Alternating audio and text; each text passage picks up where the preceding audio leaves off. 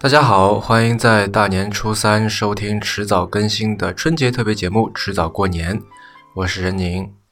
嗯，虽然到了后期经常被那些语文、数学、英语之类的课霸占掉，但我们在小学、中学时代都上过美术课，对吧？我们也算是都曾经拿起过画笔啊。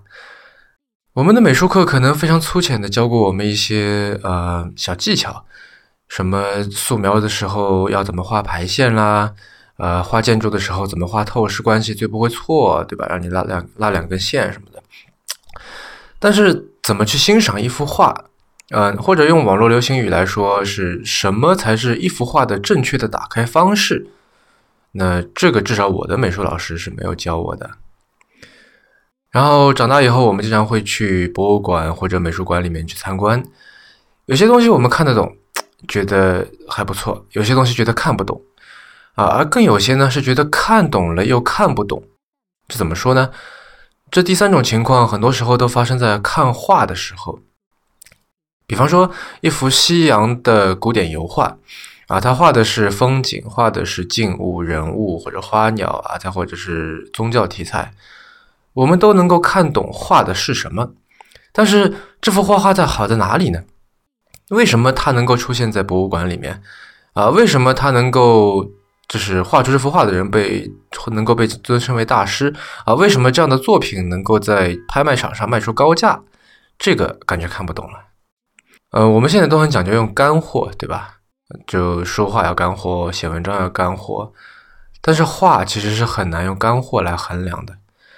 当然了，你也许可以用某某主义啊、某某流派这种比较比较干的词语来给一幅画加标签，这对研究艺术史的学者来说当然是比较熟悉的语言。但是，这对于站在一幅画前面的观众而言，普通观众而言是没有任何意义的。要面向大众来谈话，那必然逃不开失货，逃不开主观，当然也避不开个人色彩。呃，比方说陈丹青在《看理想》里面做的那十几集《局部》，那他也是谈美术、谈画，啊，谈他对于画的欣赏，谈他画对于画就是画的理解啊，他跟画家的交往的故事，然后某一幅画对他的影响，啊，以及说以前看过哪幅画，现对他来说有什么，怎么说呢？就是现在再回去看啊，谈回忆等等，嗯。我觉得这是谈论一幅画对于大众而言，对于我们这些普通的欣赏者而言的一种正确的角度。那么，迟早过年要给大家介绍的第三本书，来自一位动画导演，他就是大名鼎鼎的吉普力工作室的高田勋。今天要说的是他的书，题目叫做《一幅画开启的世界》。那我们先来闲话几句。吉普力工作室和高田勋这个人吧，有一个现象哈，吉普力工作室的作品啊，除了高田勋，还有其他几位导演啊，比方说已经去世的近藤喜文，他们的作品说起来，在普通人的心目中，经常被安上宫崎骏的名字，那可能是因为宫崎的名气太大了啊。不过这个情况对于高田勋来说，可能会更加委屈一点，因为他比宫崎骏要年长六岁。而且他曾经是宫崎骏在东映动画公司的前辈和曾经的老上级，也是吉普力工作室的，嗯，按照现在的说法叫做联合创始人吧。啊，他也是除了宫崎骏之外，工作室里面作品最多的人。然后他的作品很少有强烈调动观众情绪的高潮段落，嗯，所以他的作品更像是散文。然后看他作品的观众心里往往有一种疑惑，就感觉说，哎，就这样结束了。啊，就淡淡的，没有高潮，没有什么典型的好莱坞三段式，或者说中国人说的这个起承转合，啊，哎，就这么结束了。尤其是在这个《萤火虫之墓》里面，我第一次看这个电影的时候是在高中，那时候我买了呃标题叫做《宫崎骏全集》的一大盒盗版 DVD，然后看的时候就觉得这个片子感觉有点不太对，好像跟宫崎骏其他的片子不太一样。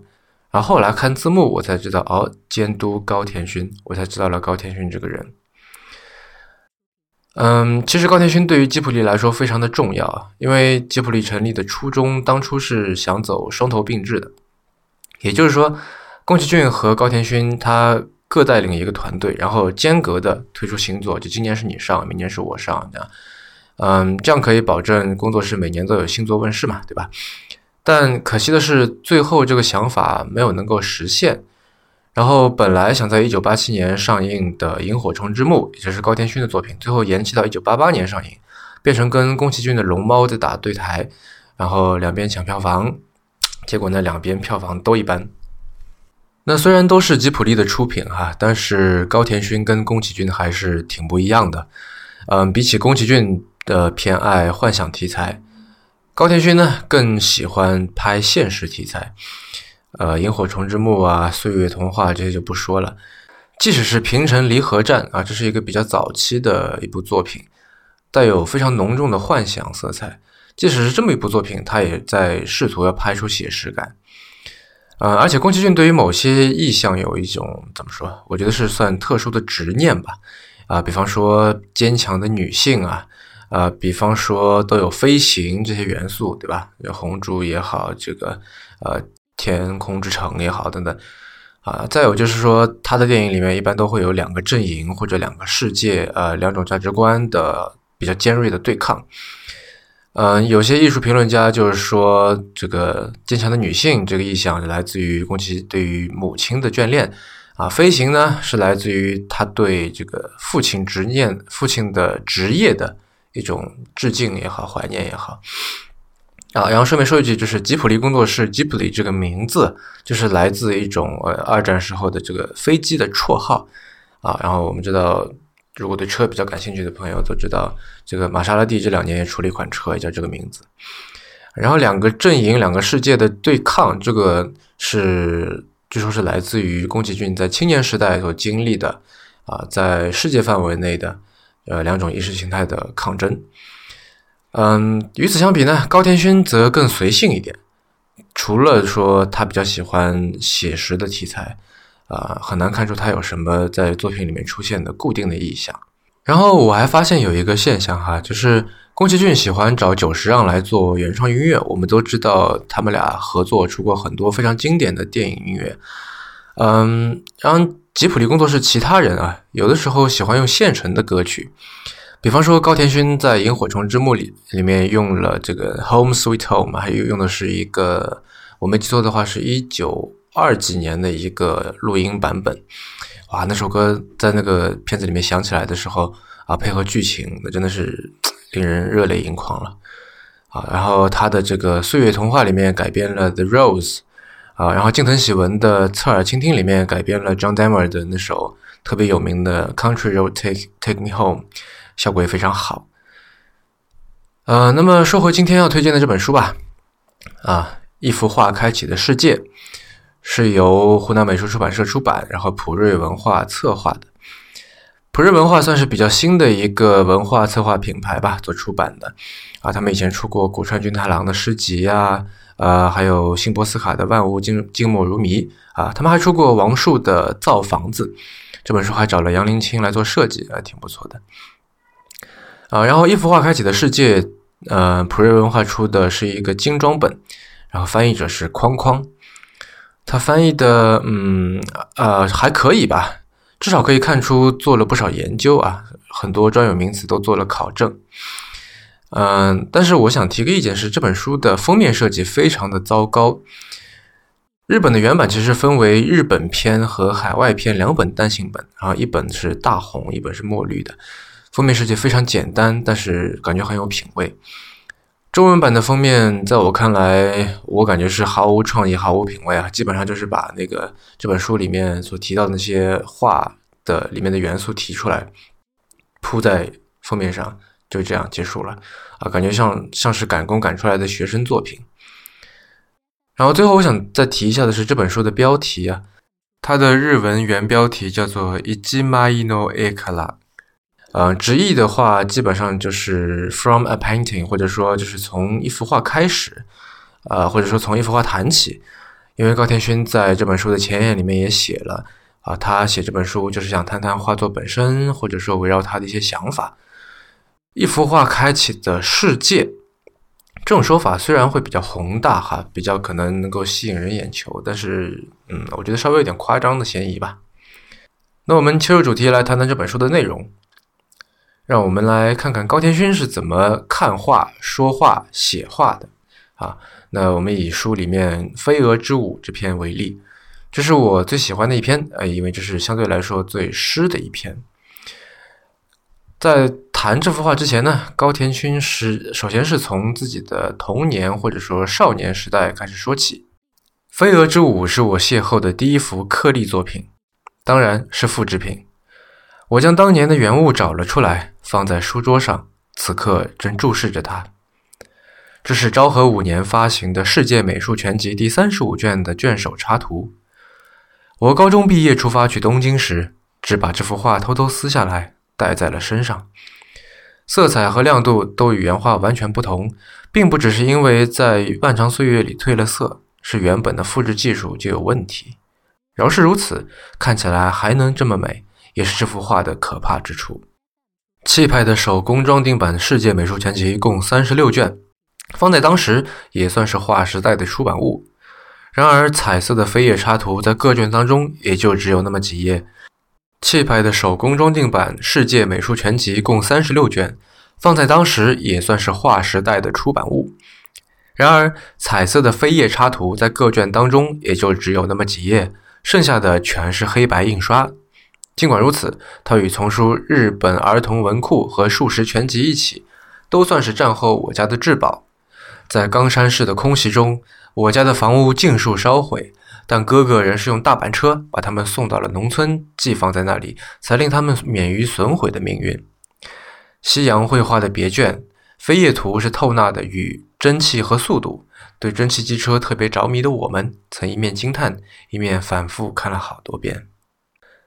飞蛾之舞在我少年时代就以其现代绘画的崭新魅力，初次开启了我的双目，对我来说是相当重要的作品。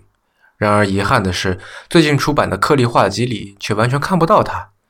或许其他的魅力之作、重要代表作数之不尽，因此在甄选的时候，无论如何总会漏掉它。虽说藏于日本的刻立作品当中，恐怕它是最少开始被我熟悉和亲近的一幅。当我想在专栏连载中选择谈一谈克利时，首先浮出脑海的就是他。今日在看了无数次画展，透过许多册画集浏览了大量克利的出色作品之后，这幅画也算不上我特别钟爱的一幅。不过，借着现代印刷技术的便利和此刻的一点机缘，我觉得是个让此画重见天日的好时机。而且，我发现收藏它的爱知县美术馆在官网上公开了它的拷贝。再一次仔细观赏《飞蛾之舞》，令我感到震撼。它比我所以为的要更加深刻。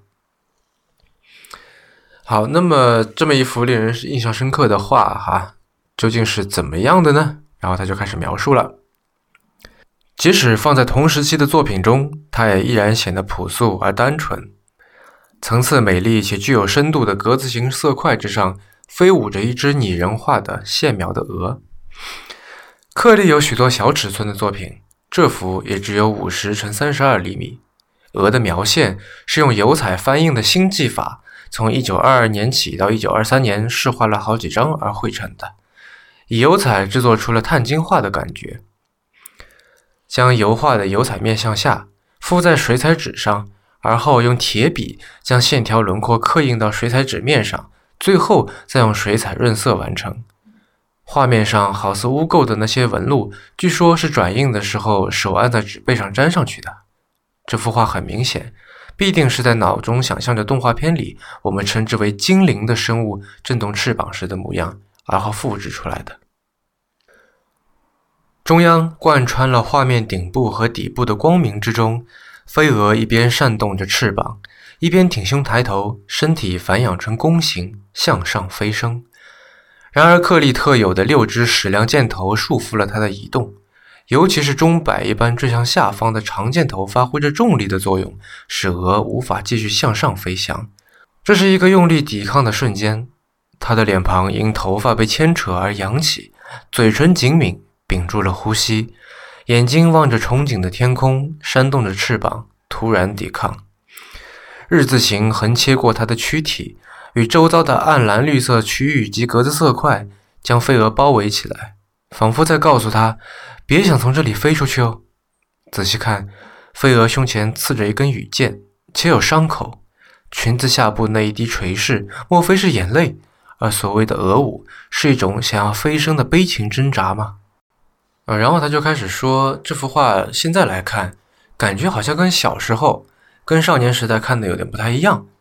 他写道：“在我的记忆中，这只飞蛾与其说是翅翼宽大、肉厚、肢体肥硕的鹅。”不如说，更像一只嘤嘤嗡嗡扑着翅膀的飞蚊。我胡乱认为，那只箭头是一种对蚊香广告的联想。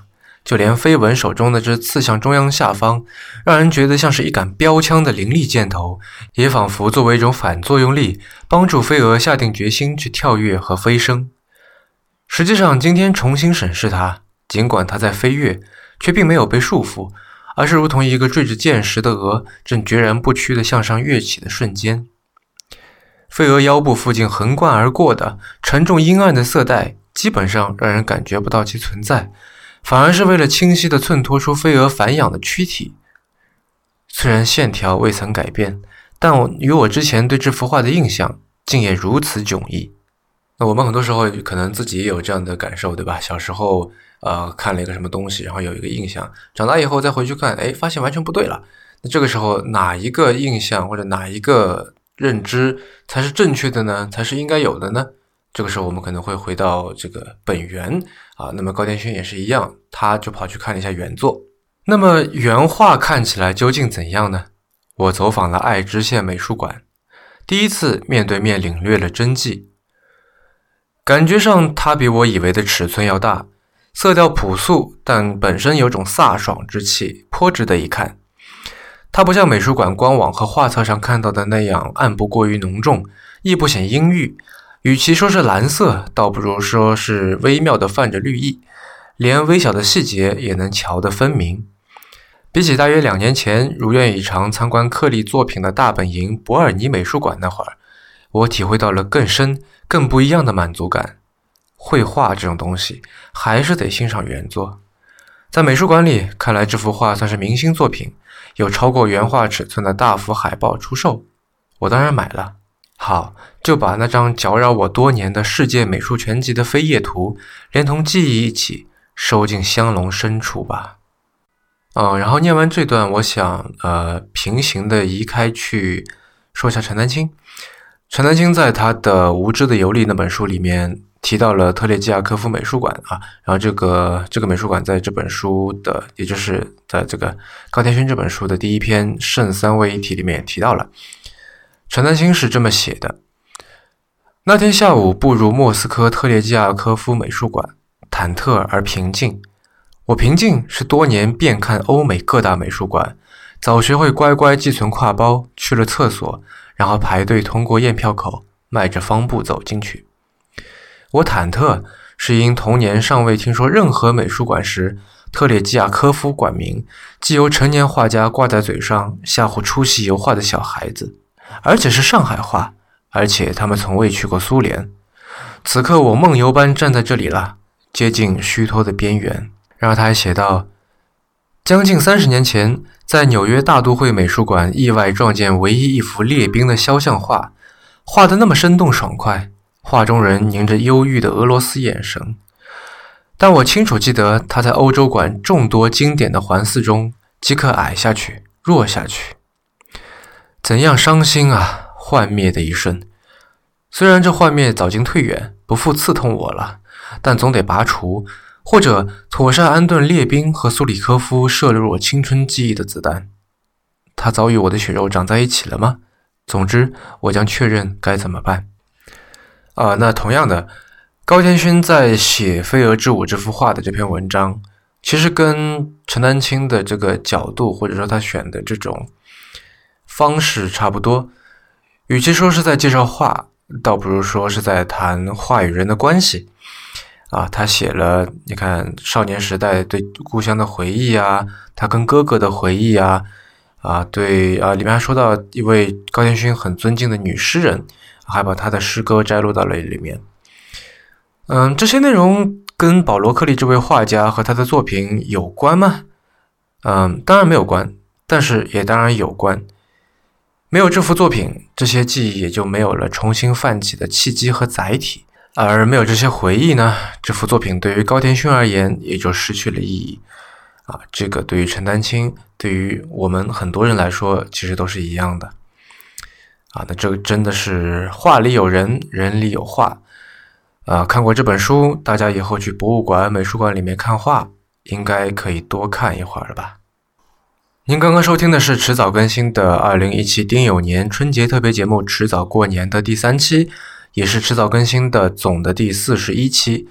这是一档以科技创新、生活方式和未来商业为主要话题的播客节目，也是风险基金 Once Ventures 内部关于热情、趣味和好奇心的音频记录。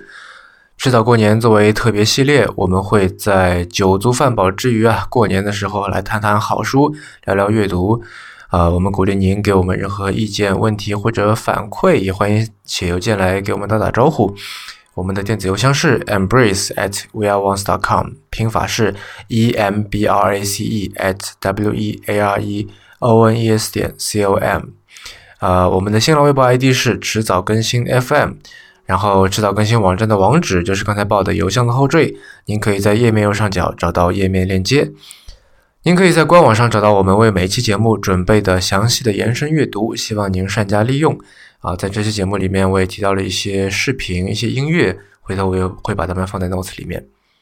如果您喜欢我们的节目，啊，可以在 iOS 内建的播客 App 或者各大播客平台去搜索“迟早更新”进行订阅收听。我们希望通过这档播客，能让熟悉的事物变得新鲜，让新鲜的事物变得熟悉。感谢收听，春节快乐！下期再见。